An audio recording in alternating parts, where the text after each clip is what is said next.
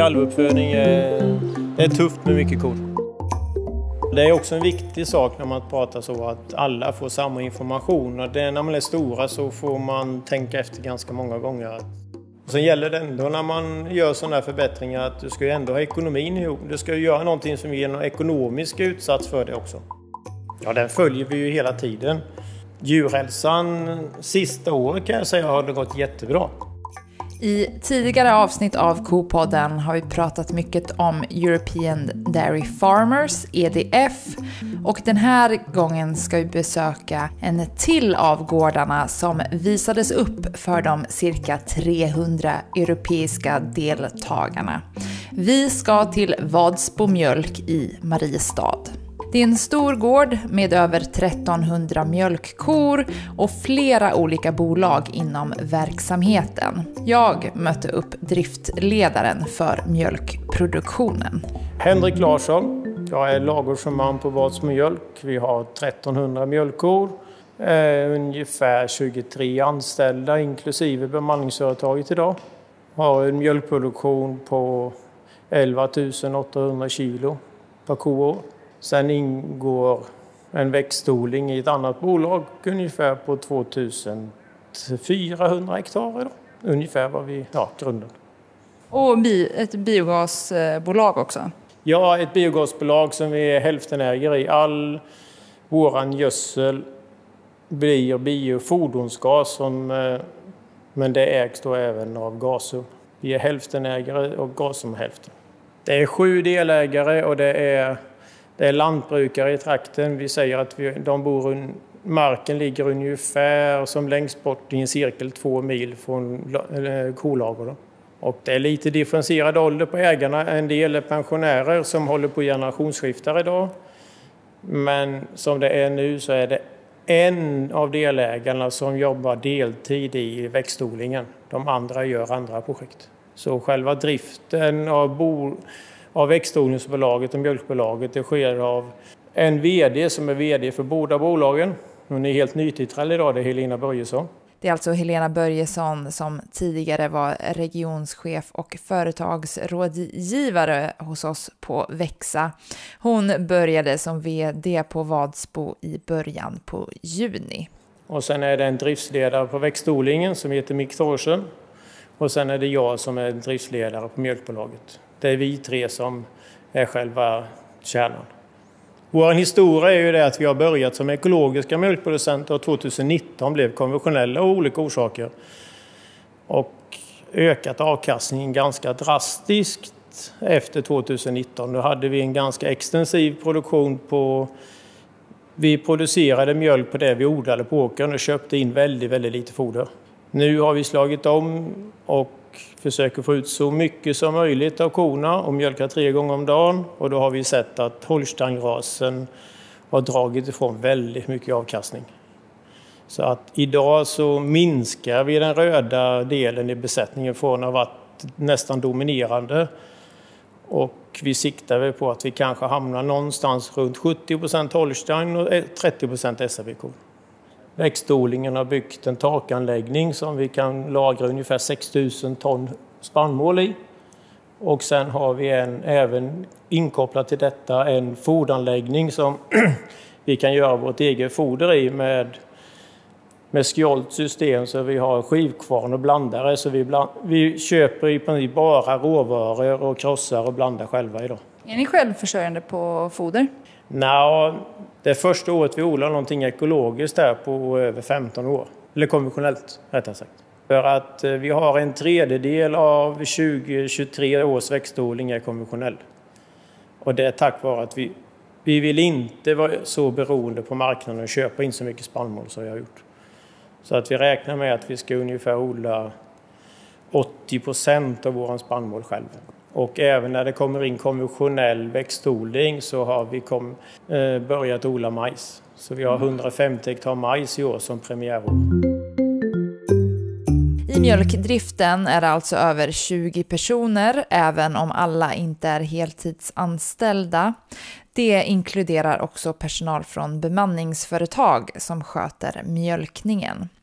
Men med så många anställda, vad sätter det för krav på ledarskap hos driftledaren?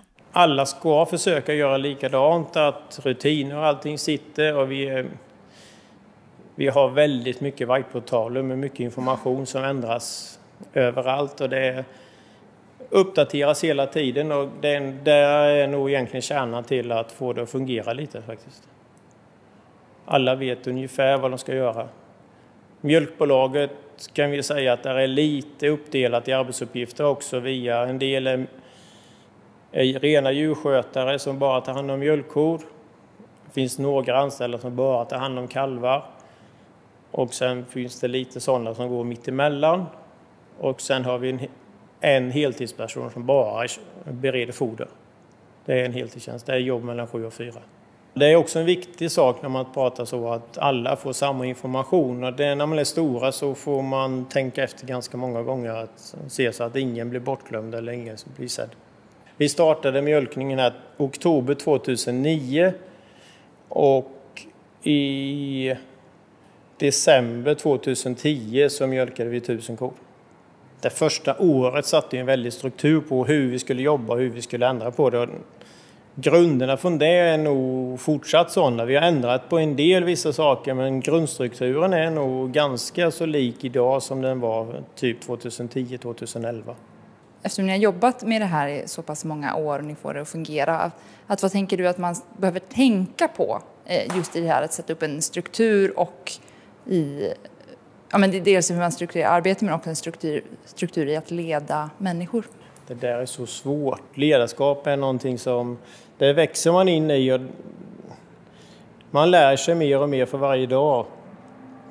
Men just det där med att få med alla på samma väg och mål, det är nog en av sakerna som är ganska viktigt. Förmedla vilket håll man vill åt.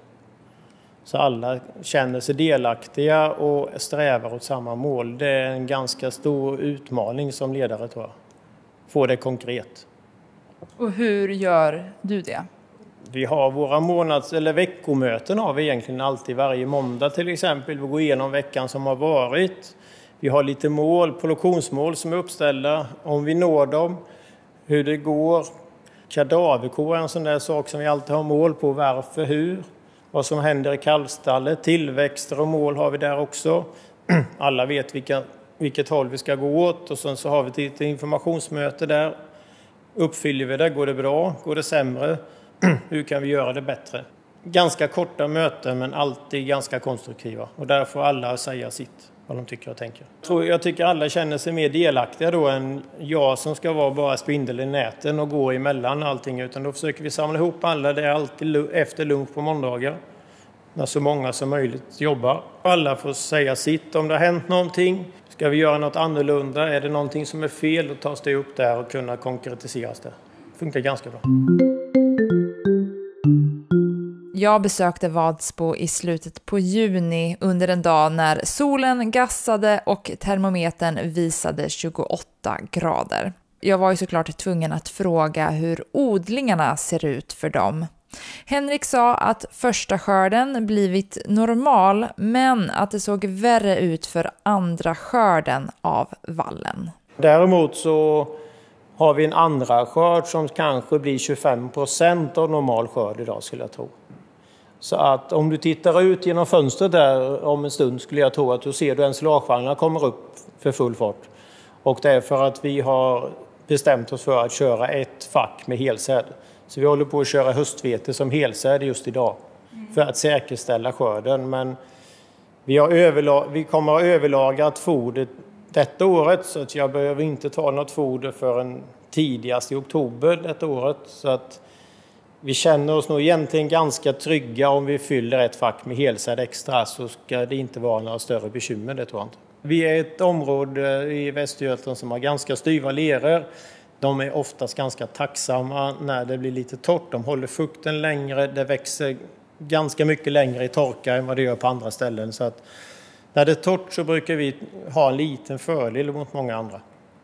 Har ni plockat med er någonting från men just från 2018 eller sådär för att liksom vara lite bättre rustade för eh, torka? Ja, det kan jag väl inte säga på så mycket, men vi lärde oss också ganska mycket från 2018 att man ska inte vänta för länge om vi ser någonting att vi får bekymmer eller någonting, utan håll väldigt koll på dina foderlager, och koll på ungefär hur det ser ut på fält och chansa inte utan säkra upp ditt foder och det är det vi gör nu. Vi, vi skulle troligtvis kunna klara oss med bara grässkördarna och majsen i år, men vi tar in ett fack helsäd ifall i att det krånglar i höst. Så att eh, handla i tid när man kan och inte stå på hösten och inse att man har för lite foder. Det är nog det som jag har att tillägga. Detta. I en produktion med 1300 mjölkkor är det många mjölkkor, ungdjur och kalvar som behöver synas och få uppmärksamhet. Att hålla en god djurhälsa är alltid en utmaning, så hur gör Vadsbo för att se till att de håller en god djurhälsa? Ja, den följer vi ju hela tiden. Djurhälsan sista året kan jag säga har det gått jättebra. Det är positivt och vi har ju inte, alla säger att vi ska ha en veterinär varje dag och det har vi inte. Vi är inte med i vila för vi tycker det är lite krångligt så vi har en besättningsveterinär som kommer hit och två, tre gånger i veckan ungefär så har vi kanske en veterinär som vi har, en veterinär som vi har väldigt bra dialog med. Och hon följer upp saker, men hon vet vad vi håller på med. Hon följer upp gamla kol eller gamla saker som vi har. Har vi problem med kalvstallet? Hon vet vad som gäller. Så att eh, det är jätteviktigt att ha en och samma veterinär på det sättet. Det bygger mycket. Eh, jättebra djurhälsa sista året. Vad, vad är det ni har märkt av för eh, förändringar och vad, vad har ni gjort för att få de här förändringarna? Vi har jobbat väldigt mycket med djurhäl djurhälsa i de sista tre åren för jag tycker att det har varit lite skakigt, framförallt med celltal och det har gått upp och gått ner. Och den håller vi på en väldigt mycket bättre nivå idag. Så vi är väldigt sällan över 200 000 i celler idag.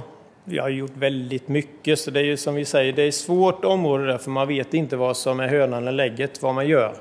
En sak som vi tyckte lyfte vår djur, djurhälsa ganska mycket, som talar emot det ibland, det är faktiskt att vi för tre år sedan gick över till fiberströ från spån. Och när det fungerar, och då hände det någonting. Vi sänkte eh, celltalen ganska fort därefter, men vi har gjort mycket andra saker också. Men en av de stora sakerna är nog det. Vi satte till exempel in en sprayrobot för två och ett halvt år sedan, kostade ganska mycket pengar. Sänkte eh, nog säkert våra celltal med en hel del för då hade vi i princip ingen efterbehandling innan.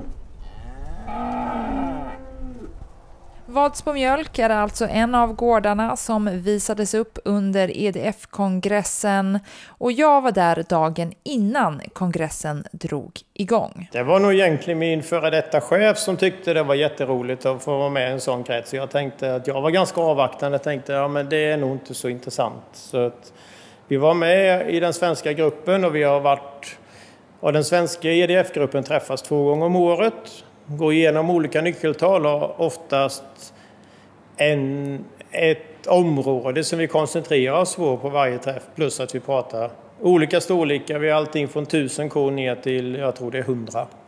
Och det ger väldigt mycket, både diskussionerna i gruppen och de ämnena som man har tagit med sig mycket hem. Och så jämför vi oss lite vi inser kanske om vi är höga kostnader på något eller vi är bra på någonting. Man kan få, man kan få lite fingervisning om vad man är duktig på och vad man är mindre duktig på. Och ämnen att ta med sig hem, har du några exempel på liksom, erfarenheter, ämnen som du, ni kunde använda, haft användning av här? Ja, sista träffen vi hade då så diskuterade vi ungdjursuppfödning och kostnader där.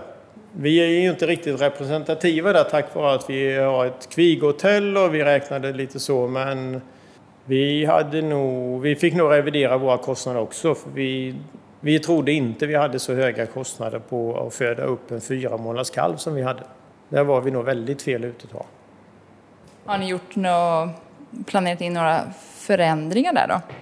Nej, det gör vi nog inte. För det är det något område som vi tycker är väl värt att satsa våra pengar på och få, och få någonting att flyta på bra. Och kalvskötsel är någonting som kräver mycket arbetstid. Så att det finns inte så mycket att dra av där utan det är nog mer inse fakta att det kostar mer än vad vi tror. Och det är mer värt att få en fin mjölkraskviga som kommer hit och kalvar in än att vi ska dra ner kostnaden någonstans. kalvuppfödning är, är tufft med mycket kor. Vi använder oss av ett lite, nästan som ett grissystem. Att vi, vi sätter in kalvar i en avdelning i en vecka. Brukar vara någonstans runt ja, 30 kalvar.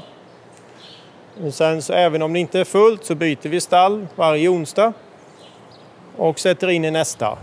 Och eh, tjurkalvarna säljs nu med cirka tre veckor och då tömmer vi både på tjurar och kalvar, gör rent och vi har så stor kapacitet så att då klarar vi att hålla stallarna tomma ungefär i en vecka. Tvätta, gör rent.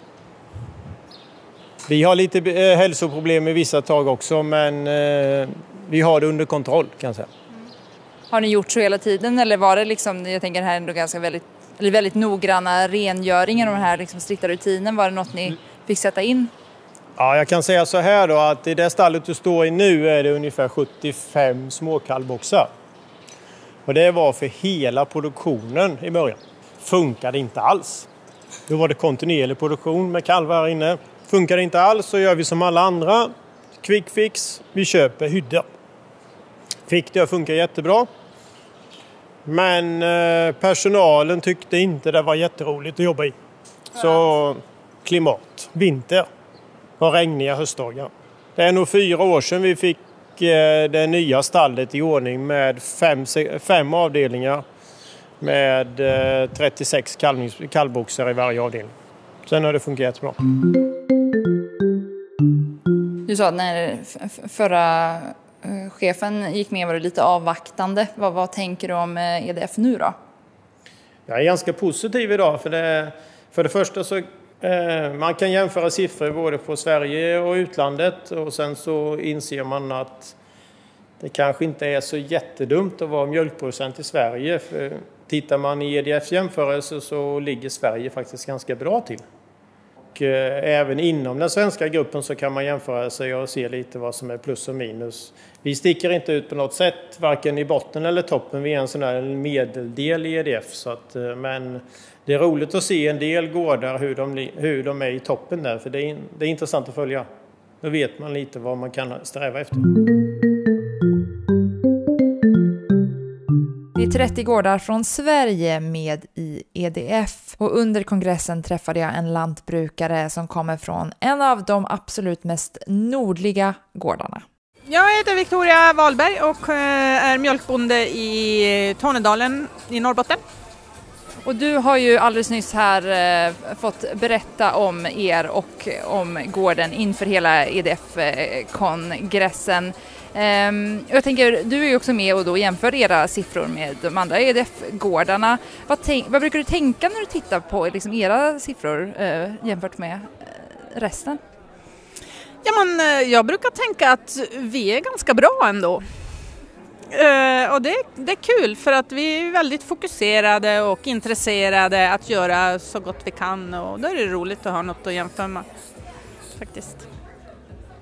Kan du berätta lite kort om eh, er gård? Jag vet, vi har fått höra att den ligger 10, 10 km söder om eh, pol, polcirkeln.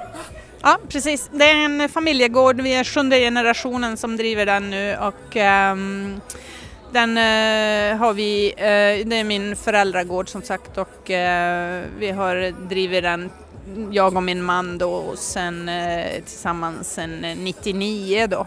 Vi har 72 mjölkkor och stutuppfödning, totalt ungefär 250 djur. Då. Vad ser, eh, vad ser du att ni har för utmaningar som andra eh, lantbrukare i Europa kanske inte har? Ja, eftersom vi nyligen har skördat så kan man ju då verkligen ha eh, det här med arronderingen. Den är ju eh, när jag här i, i förra måndagen slog ner eh, 33 hektar vall och det tog mig 11 timmar. Eh, nästa dag så slog jag ner 34 hektar och det tog sju timmar. Och det hade helt och hållet att göra med arronderingen och det är ju, det är ju en av våra, man inser hur, hur eh, ineffektiv man egentligen är. Men, mm. Vi har ju lägre skördar men vi har ju superbra förutsättningar för superbra bra kvalitet alltid för det mesta. För det blir ju också ganska tydligt när man tittar på de här jämförelsesiffrorna att liksom odlingsperioden är bra mycket kortare och också temperaturen då är såklart eh, lägre eh, och samtidigt då lyckas ni ändå hålla liksom en, en bra avkastning. Mm. Ja, det är tack vare gräset. Det är därför vi är så fokuserade på våra vallskördar. Och, eh, eh den, det är, vi tar ju, pro, klipper ju prognosprover och såg nu att vi kommer få en kanonskörd eh, näringsmässigt för att det har varit kallt. Då brukar det vara bra energi och eh, prognoserna visar på att det kommer nog. Och sen så fick vi göra uppehåll för regn då och då kom det mer mängd istället. Så att, eh, men eh, det, är, det är vårt fokus nummer ett. Och det, jag brukar säga att det, det är bara egen begravning som är eh, skäl till att inte vara på plats när det är dags för skörd. Vi ska tillbaka till Vadsbo för att höra vad det är för nyckeltal som är extra viktiga. Vi hör Henrik Larsson igen. Det som är, vi följer dagligen och som vi alltid följer det är ju alltid kilo mjölk per ko, mjölkande ko. Den är ju som en mantra och den är alla personal intresserade av också. Det andra som vi följer väldigt noggrant egentligen, men det är väl mer vi, jag och vdn som tittar mer på den och det är ju mjölk minus foder. För det är också en sak som hänger ihop. Det är ju vad är foderpriset gentemot mjölkpriset? Den är nog, det är nog de två största nyckeltalen vi håller på med egentligen. Ganska enkla. Och sen har vi väl egentligen ett stort nyckeltal till som är väkterviljen på mjölkproduktionen. Att vi vill ha någonstans runt 110-115 kalvningar per månad. Och jämnt strukturerat över året. Den jobbar vi jättemycket med. Och det är nog det låter lätt men den är ganska så tuff att klara av alla, alla månader och få den jämn. För det, får man för lite så får, tappar vi mjölken och får vi för mycket så vi kommer uppåt en 130 kalvningar i månaden. Då börjar det bli trångt i kalvstall och då börjar hälsan sjunka och då krånglar det på det hållet istället. Men det är också ett jätteviktigt nyckeltal vi har idag. Målsättningar då? Har ni några målsättningar i produktionen? Vi har ju egentligen ett krav för våra ägare också. Och det är ju egentligen att vi ska ha en, de vill ha en ersättning per, per hektar. Hela strukturen innebär det att eh, alla ägare lägger in sina, sin areal som hektar och det är andel. Hur många hektar du har det är andelar i bolaget. Så det gäller som deras in, inkomst från bolaget. Och där har vi ett krav på oss att vi ska producera x antal kronor per hektar till våra ägare. Avkastningsmål har vi ju alltid vi sa ju innan att vi skulle över 11, 000, 11 500 kilo ECM. Nu är vi där och nu har vi sagt det att vi ska ha över 40 kilo per mjölkande ko och fylla en mjölkbil. Mjölkbilen ska inte kunna hämta all vår mjölk på en hämtning. Och det är vi ganska nära faktiskt. Vad gör ni då för att eh, nå dit?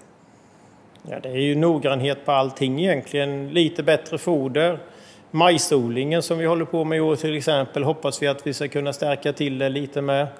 Jämnare kalvning, få in bättre kvigor som kommer mjölka bättre så att det, det innefattar ju egentligen hela vår produktion. Vi ska vara lite, lite bättre på allting vi gör. Så lite, lite bättre, är det någonting ni jobbar, något annat ni jobbar med just nu för att eh, förbättra? Det stora jobbet som vi har gjort egentligen sista ett, ja, året kan vi väl säga egentligen du har nog varit på genetik och antal köttrassemineringar, X-fik-semineringar. Vilken ras ska vi ha? Det, har, det är det som vi har jobbat med det sista året kan jag säga. Du, vi pratade alldeles nyss om eh, förbättringar. Du sa att de, här, de stora grejerna, de har ni redan gjort. Eh, att det är bra men också lite tråkigt för nu går det inte lika snabbt framåt längre. Ja, det är både tråkigt och sen är det ju lite så att man får ju tänka till vad som man ger bäst. Att, men små saker, gör man många små saker rätt så får man också väldigt stor utdelning. Så att, men det är lite bättre kalvhälsa, lite bättre tillväxt där. Vi får kanske lite bättre djurmaterial hela tiden. Får vi in någon så tittar man som en annan som är mitt stora intresse är ju egentligen foder och foderberedning. Det är en sån här jättesak som jag tycker är jätterolig att hålla på med.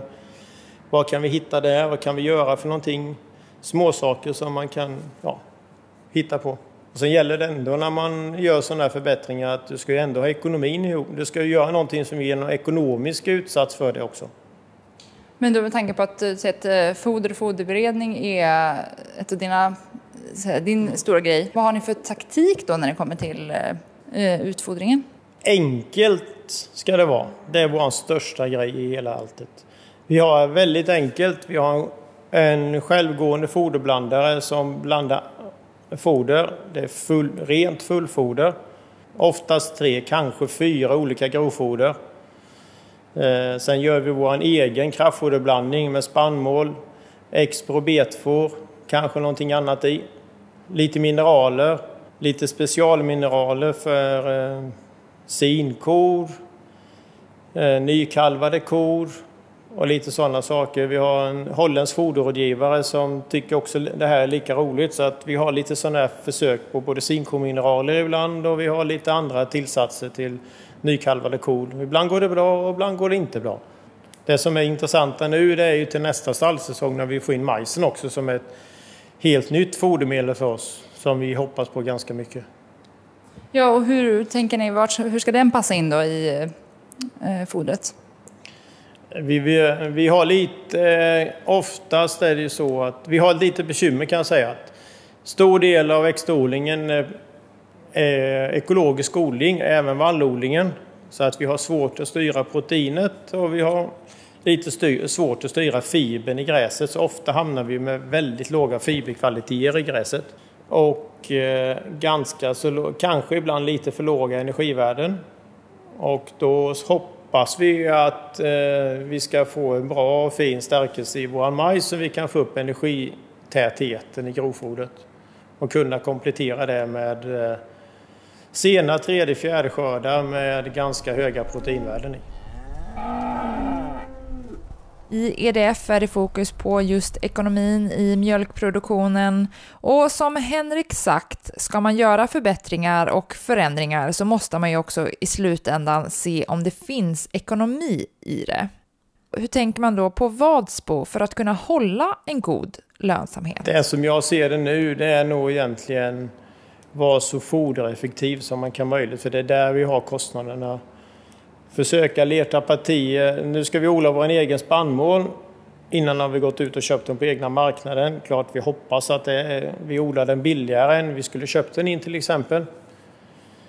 Vi har försöka säkra proteinpriser och annat vid rätt tillfällen. Det är jättesvårt men man måste vara ute och omsöka kring sig om världsmarknadspriserna lite. Och sen få in ett skapligt grovfoder som kan spara mycket kraftfoder. För jag har en känsla av att eh, spannmålspriser och framförallt proteinpriserna kommer att bli ganska dyra i höst och vinter. Hur har läget varit då hos, hos er? Jag tänker med, liksom med höga insatsvaror men också ett gott mjölkpris som nu är lite mindre gott. Ja, 2022 det slår ju alla rekord. Det ska vi erkänna att eh, då var det lätt att vara mjölkproducent. Det, vårt resultat var all time high 2022. Så det gäller att spara från det året till kommande 2023 kommer inte bli likadant. Det ser vi redan. Det kommer bli mycket, mycket tuffare.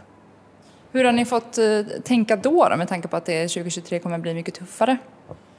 Ja, det var ju som jag sa, det gäller att hålla foderpriserna så gott i schack som möjligt. För det är de som kommer vara höga mot ett mjölkpris som vi har idag. Vi har ju en, nästan samma foderpris nu som vi hade när vi hade ett mjölkpris som var två kronor högre. Och det går inte ihop sig riktigt. Tack och lov att vi hade en liten buffert där. Det är nog bara att överleva ett år som år tar. Mm. Det får vi se. Vi vet ju inte vad som kommer hända med spannmålspriser och annat och foderpriser i vintern. Det, det kan ju både gå upp och ner.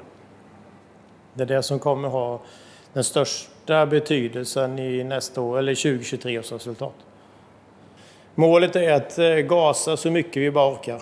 Aldrig minska på fodret eller minska mjölken utan vi ska, vi ska köra så hårt vi kan. Det är målet. Och sen så kan vi komma upp i de här 40 kilo mjölk per ko då. Då betalar sig även detta året. Tror du att ni kommer ta till de här 40 kilorna? Fortsätter det som det har gjort nu i höst så skulle jag tro att eh, vi har nog, går det bra i mina tankar så kan vi vara uppe där tagga i nästa vår skulle jag tro. Och vad är det framförallt då som behöver gå bra för att ni ska nå dit? Vi behöver ha en bra grovfoderskörd. Det är nog grunden. Och vi behöver lyckas med den majsen vi har på marken. Gör vi det så då tror jag det är möjligt. Det säger Henrik Larsson, driftledare och ladugårdsförman på Vadsbo Mjölk utanför Mariestad. Om du vill höra mer om EDF och den kongress som hölls i Skövde i år så finns det numera ett specialavsnitt om EDF. Du kan också höra mer från två av besöksgårdarna, nämligen Torpet Lantbruk som du hör i den här säsongen och Lövåsa Gård som var med och pratade om sitt avelsarbete i förra säsongen. Tack för att du lyssnar på Kopodden. Alla avsnitt finns där poddar finns och på kopodden.se.